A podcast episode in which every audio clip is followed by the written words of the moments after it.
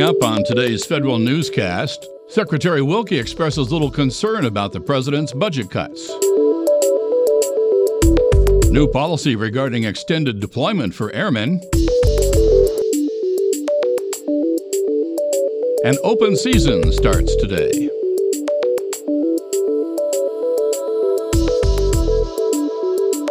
Those stories and more in today's federal newscast.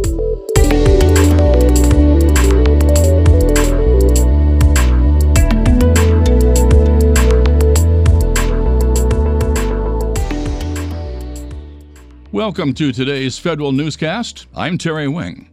Veterans Affairs Secretary Robert Wilkie says he's not concerned about the president's request to cut all agencies' budgets by 5% next year.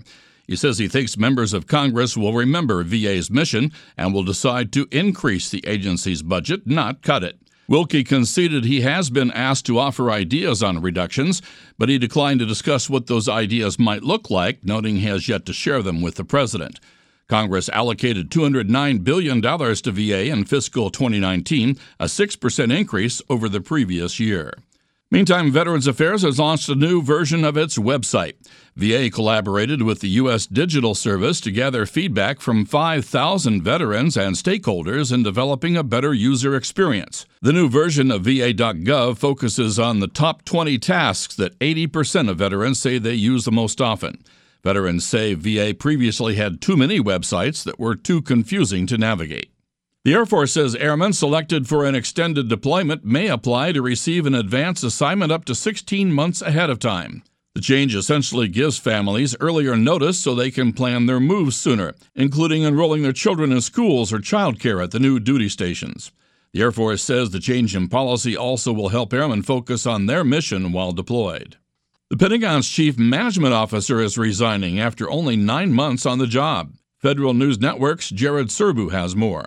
The Defense Department says John Gibson will step down at the end of this month. At least in the near term, he'll be replaced by Lisa Hershman, the deputy CMO. In its official statement announcing the change, DoD didn't offer any particular reasons. However, Defense Secretary Jim Mattis has reportedly been frustrated with the pace of business reforms under Gibson's watch. Jared Serbu, Federal News Network. One industry advocacy group is piping up after President Trump hinted that he may want the Defense Department to cut back on its budget in 2020. In an open letter, the Aerospace Industries Association says DoD needs to continue investing in technology and weapons to counter threats from Iran, North Korea, and an increasingly assertive China.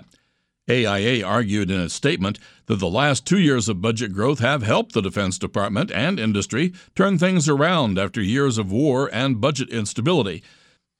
Open season starts today. Participants in the Federal Employee Health Benefits Program have about a month to make changes to their insurance coverage. Only 6% of federal employees change their plans in any given year, but experts say 20 to 30% could benefit by changing their plans.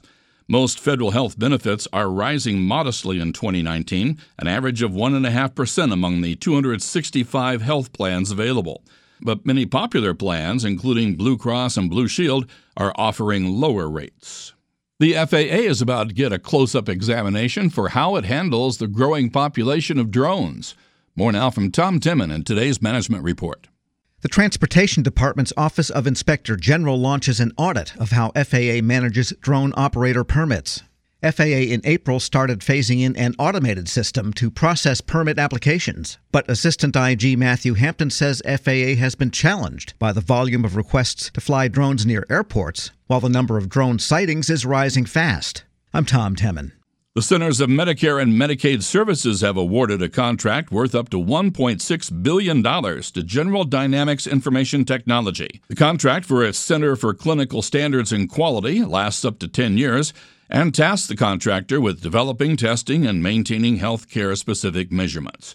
The State Department is gearing up for a multi year effort to move to a hybrid cloud environment as part of its IT modernization strategy.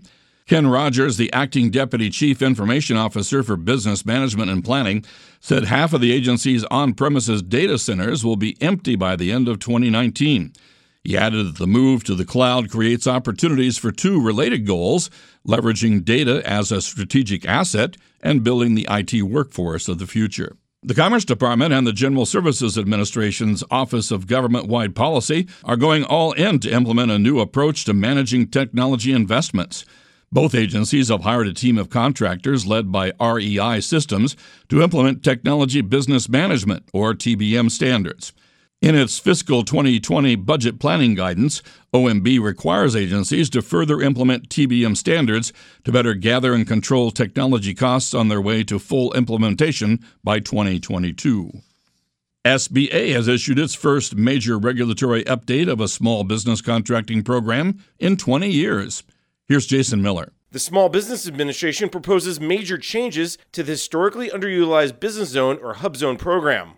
Among the areas the SBA seeks comments on include eliminating the burden on HubZone small businesses to continually demonstrate that they meet all eligibility requirements at the time of each offer and award for any HubZone contract. Instead, the proposal would require only annual recertification. Comments are due by December 31st. I'm Jason Miller. You can find more information about these stories at federalnewsnetwork.com. Search Federal Newscast, or you can subscribe to the Federal Newscast on Podcast One or Apple Podcasts. Also, follow us on Twitter. Our handle there is at Federal Newscast. I'm Terry Wing.